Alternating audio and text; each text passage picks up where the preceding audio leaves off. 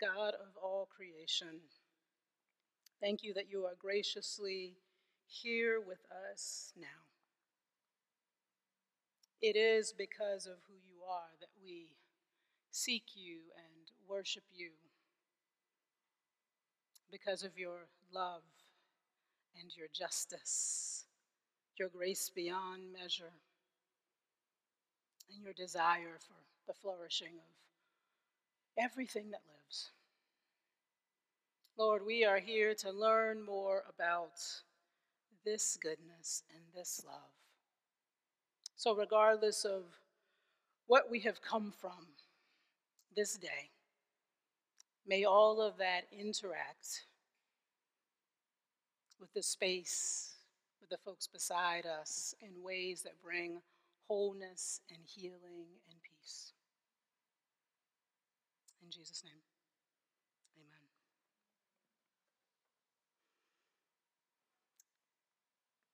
It's hard to be good when the world's on fire.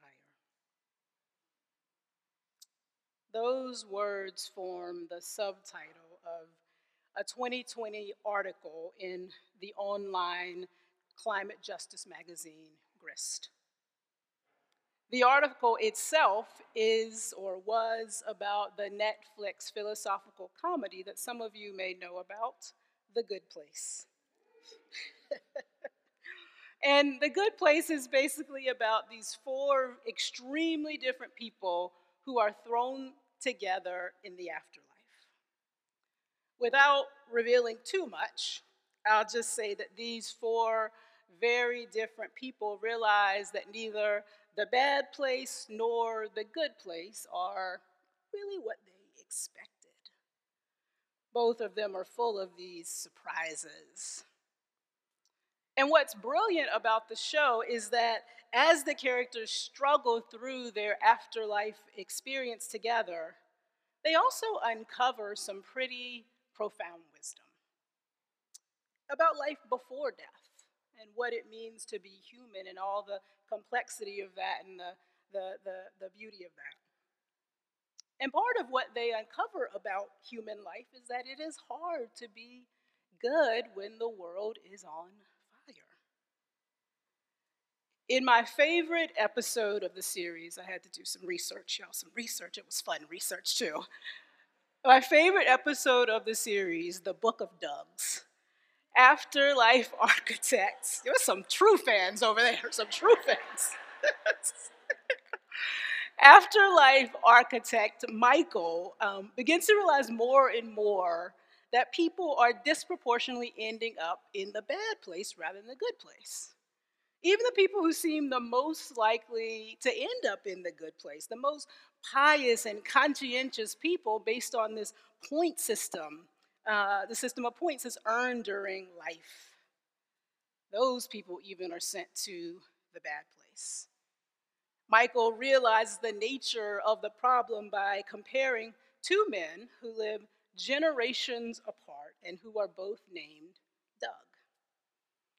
As Michael reviews their lives and the points accrued from good deeds, here's what he notices.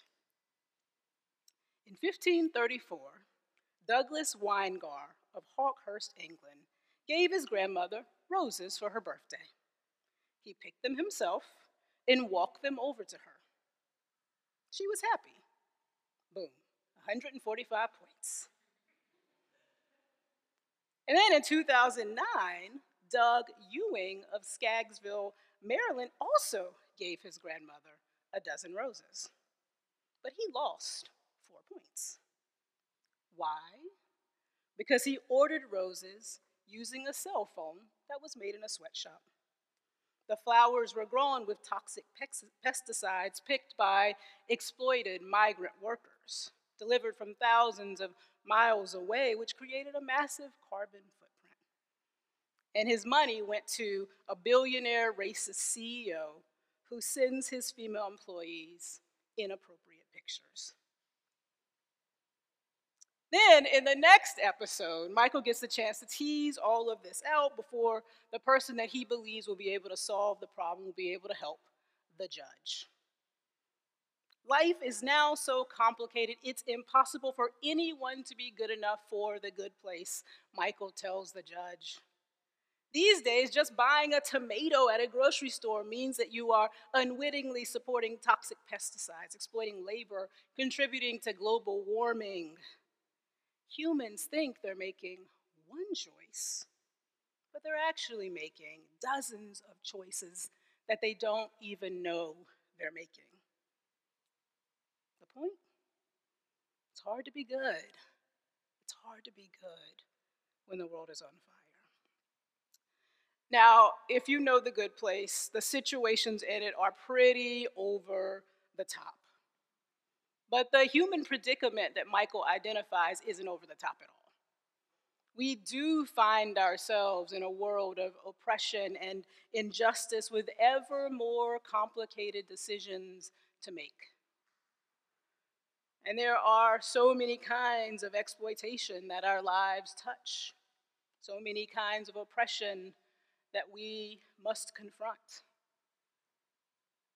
unequal access to water, to food, to housing, the climate crisis, the enslavement and trafficking of human beings, the prevalence of war and conflict, sweatshop labor, not to mention the frameworks that ground those things supremacy culture and imperialism and patriarchy and racism and elitism and homophobia and transphobia. We could go on. You get the picture. How do we remain human in a world like this? How do we avoid the temptation of trying to be superhuman or of living as subhuman in the midst of all that tragedy and all that pain? What does a Christian spirituality look like which day to day can rehumanize us? And what kinds of shrewd practices do we, do we need that can undergird such a subversive spirituality? So, over the next six weeks, we're going to explore these questions in our summer series. It's all going to be from the book of Luke, and it's called How to Be a Human A Jubilee Spirituality for the Rest of Us. In a world that so often works against solidarity and generosity because of its insecurity, works against open handed hospitality and vulnerability. A sense works against a sense that there's enough for everybody. How do we embody a faith which helps us overcome that insecurity? The insecurity that's out there when we watch the news, and the insecurity of our own day to day lives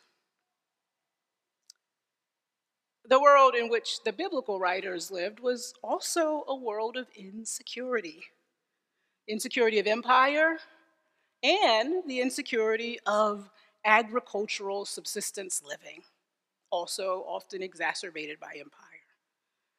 In the most basic way, it was easy to fall into poverty. One crop failure or one essential farm animal dying prematurely could land a family in debt. And then, as that debt mounted, the family might be forced to sell the land and to become basically sharecroppers on it. And then, if things got bad enough, they might have to sell themselves into slavery to pay off that debt. And although the details might look a little bit different, that slow descent into poverty isn't that different from what so many folks in our world experience. Perhaps global corporations and, and ambitious real estate developers and corrupt governments initiate the processes in our day, but it's basically the same story. And in light of that kind of insecurity, the people of Israel also came up with a solution, at least on paper recognizing that one misfortune could destroy a family, they devised a system to interrupt the descent into poverty. where there were structures and realities of everyday life that could easily lead into marginalization, they created counter structures to halt and reset those realities.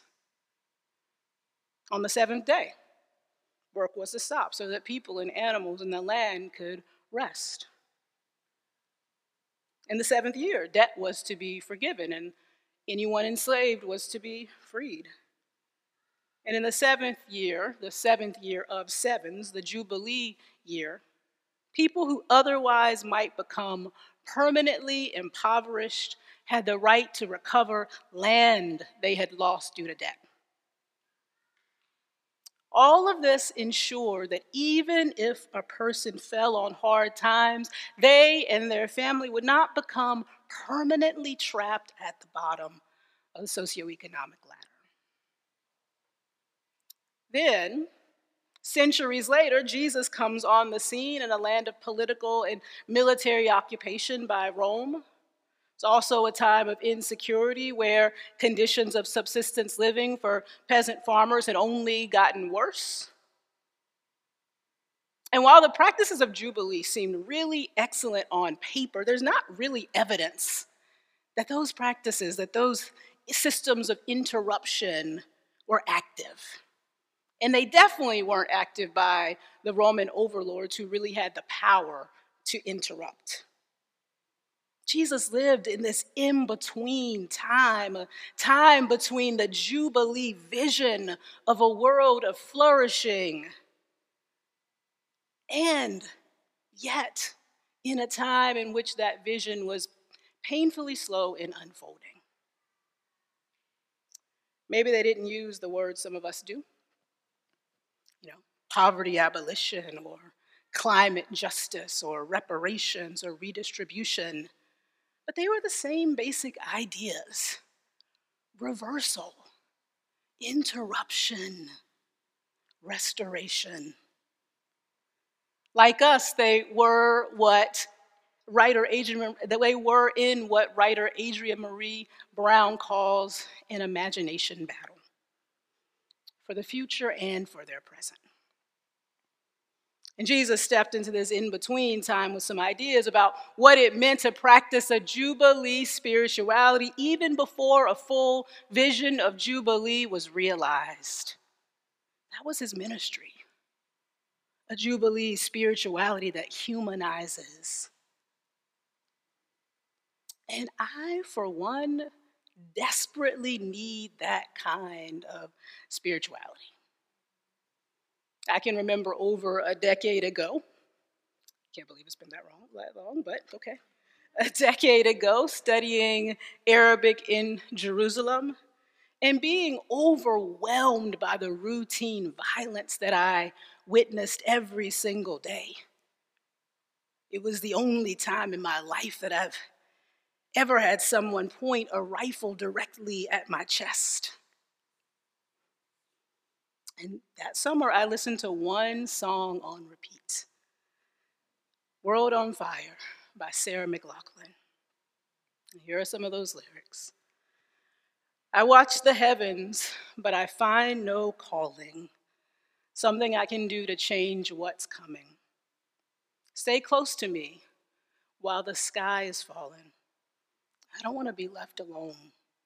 I don't want to be left alone. And the chorus says, The world is on fire. It's more than I can handle. I'll tap into the water, try to bring my share. I'll try to bring more, more than I can handle. Bring it to the table. Bring what I am able. And then, on a more recent day, just the other day, honestly, like this past week, I remember driving in my car downtown.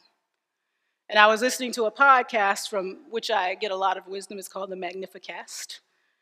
And the, F- the episode was on this book called The Imperial Mode of Living. And the hosts were talking about the premise of this book this idea that everybody in the global north was, is benefiting from the kind of processes of deepening justice everywhere else in the world.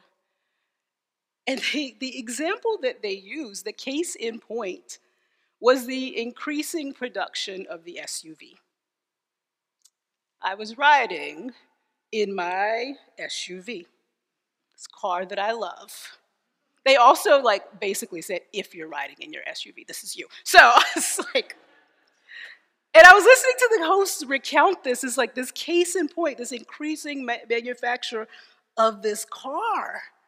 And I just felt so overwhelmed and so paralyzed and like, whoa, how can I be a preacher? I don't know, Lord, I don't know. You know, you know, you know what I'm talking about?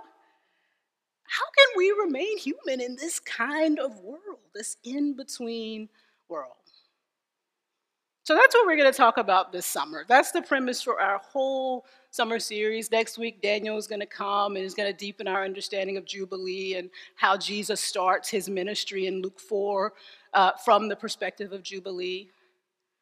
But today, in the next 10 minutes, I, I want to do a kind of prequel. I want to explore what happens to Jesus just before the beginning of his public ministry. And I, I think it might have something to do with the kind of spirituality that we need for a fullness of life. So if you have your Bibles, your devices, feel free to read along. You might want to look at this uh, in Luke 3:21 because I am going to skip a portion and talk about it, so you may want to see it. It will also be on the screen. Luke 3:21 is where we're starting.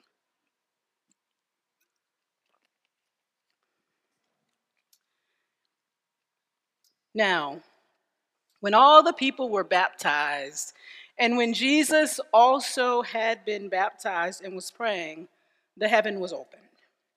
And the Holy Spirit descended upon him in bodily form like a dove, and a voice from heaven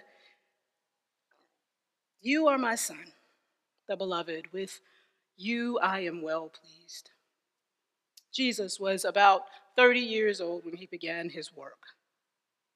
And then you get a genealogy. He was the son. And then a little bit further in the next chapter, here's what Luke says Jesus, full of the Holy Spirit, returned from the Jordan from being baptized and was led by the Spirit into the wilderness, where for 40 days he was tested by the devil. He ate nothing at all during those days, and when they were over, he was famished. The devil said to him, If you are the Son of God, command this stone to become a loaf of bread. Jesus answered him, It is written, one does not live by bread alone. Then the devil led him up and, and showed him in an instant all the kingdoms of the world.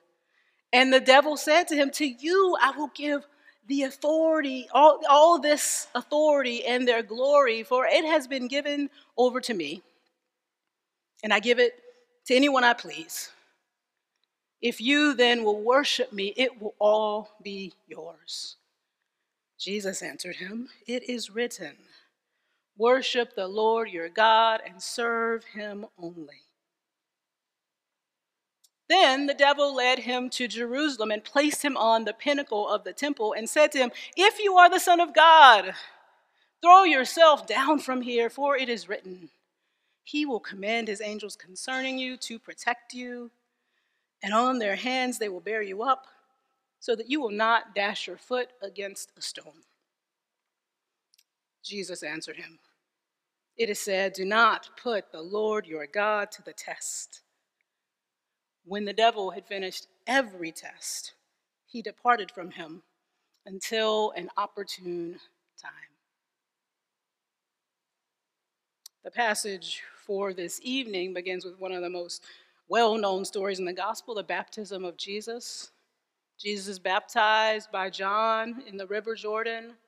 And as Jesus prays, the heavens are opened in this moment that basically symbolizes apocalyptic fulfillment. Something is being fulfilled. Jesus is endowed with the Spirit and receives affirmation of his sonship. And interestingly, unlike in Matthew's account of the baptism of Jesus, Luke makes clear that this voice of affirmation is a voice that only Jesus can hear. And I, I love that detail because I think that for so many of us, our sense of belovedness and calling can often feel like something that only we can hear. like something that we have to act on in faith despite other people not having a vision for it. But Jesus acts on it and begins to prepare for his public ministry. And then, if you did pick up your Bible or a device, you'll notice that there's this genealogy, this that, that, this long genealogy that, that the writer of Luke gives us. And it's basically the stylized retelling of who Jesus is, the lineage of Jesus, the origins of Jesus. And what the, the writer of Luke chooses to emphasize is the humanity of Jesus. In the Gospel of Matthew, his genealogy traces Jesus back to Abraham. But the writer of Luke traces back to Adam to emphasize that he, Jesus, was a brother to us in our humanity. So when Jesus encounters these temptations and in the wilderness, we are to get a sense of, yes, the identity and mission of Jesus. But we are also to take them as an example of Jesus fully living into his vocation and our vocation to be human. These temptations are fundamentally about how Jesus will use his power in submission to God or in submission to unjust demonic power. And you don't have to believe in a literal devil to fully enter into this story. You, you can, but you don't actually have to. You just have to be willing to admit the way in which our world does so often seem to be led forward by powers that dehumanize and destroy. You, you just have to be willing to ask yourself even more powerfully who, or more likely what, is the devil in our world? And you have to be willing to consider the ways in which you are tempted yourself by that power. All right, I'm going to run through these temptations. The first temptation Jesus faces command this stone to become a loaf of bread. It's a temptation to provide for our own needs in our own way, to eat when we are not supposed to. And on top of that, to be immediately and spectacularly successful in fulfilling a calling rather than being faithful in the long term. I'm just gonna say, so many of these temptations remind me of DC culture. So I won't, I won't stay there, but I'm just gonna tell you that. So I love this city, but you know, yeah. All right, second temptation receive the glory and power of the world in exchange for worshiping what is not God. This is a temptation to serve a second rate God, to compromise with all that seems so immediately ultimate in order to have influence. Jesus could have compromised, becoming the political and military messiah that people expected him to be. And he would have gained power and probably could have done a measure of good. But he also would have preempted God's process for his mission. And he would have acknowledged as legitimate all that is antichrist. And then the last temptation, the third temptation, to throw himself from the highest pinnacle of the Jerusalem temple, forcing God to prove himself. This is the temptation to try to control God's actions, the temptation to make faith about transaction. It is the temptation to exist, to insist on being delivered from suffering and sacrifice and the process of dying to ego amid a faith that is cross shaped. That's about death and resurrection, and death and resurrection often simultaneously. And then I also just have to point out one interesting thing about this final temptation it's like the devil figures out, like, oh, I gotta quote some scripture. Maybe I can like get ahead if I also quote scripture. But it makes clear that when, she, when the devil quotes scripture, it makes it super clear that a literal reading of scripture isn't ever enough. Because what Jesus comes back with is basically what lies behind and goes beyond the plain sense of Scripture. It's an understanding of God's desire, God's desire for flourishing. These three temptations are perennial. We face them all the time. They're the same temptations that the Israelites faced while wandering in the wilderness for 40 years. And it's no accident that every single scripture that Jesus cites in this passage comes from Moses' exhortation to the Israelites in the book of Deuteronomy.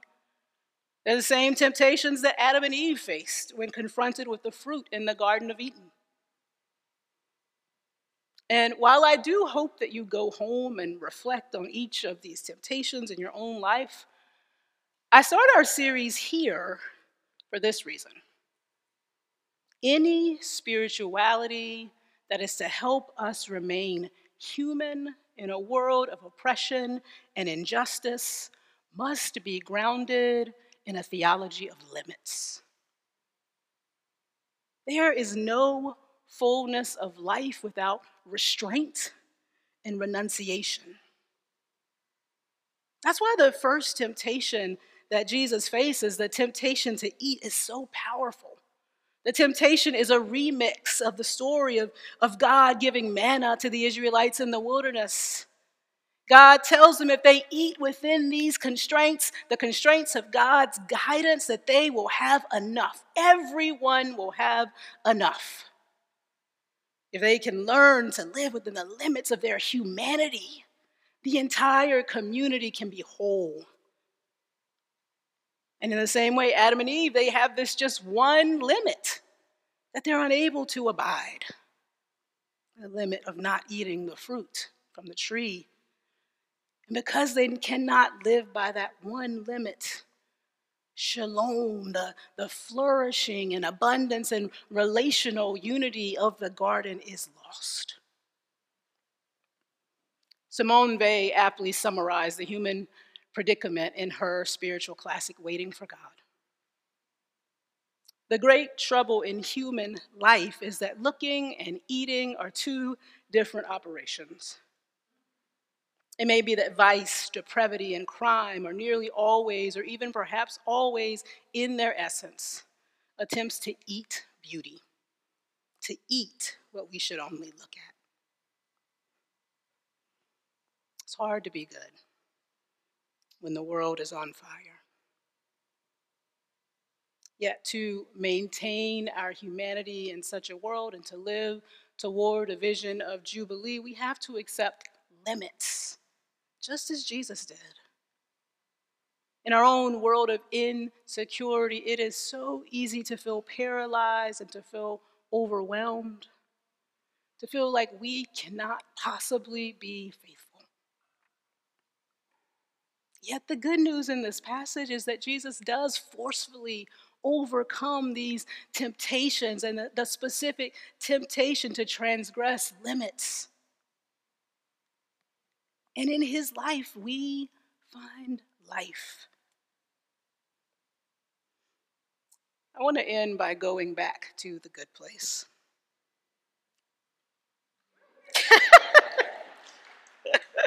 so in the last ep- in the next episode that follows the book of Doug's in the good place, the character who's kind of wacky Jason tells a story which draws these four characters out of their hopelessness regarding the human predicament. In his life on Earth, Jason led a dance crew. I wish I had gotten someone to dance through at this moment. Big Noodle was in the dance crew, but was, was always late to practice. Jason explains that he would yell at Big Noodle for being late to practice. Then one day, Jason's house floods and he's forced to go stay with Big Noodle. And he learns something important.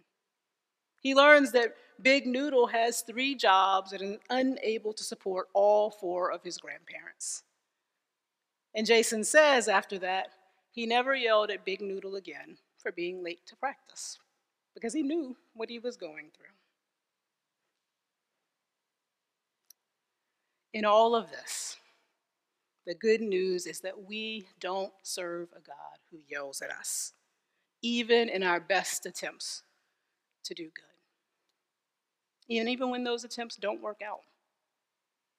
Because our God knows what we're going through, knows our temptations, has lived in our world on fire. And they lead us forward in loving kindness even as we struggle to fulfill the Jubilee vision in which all have a fullness of life. This vision grounded in limits, we are met by the God of compassion. Perhaps now life is more complicated, but may we never forget in our lives and as we move through the series that our God has come down in the in between time to embrace us in love and to draw us forward in flourishing. Amen.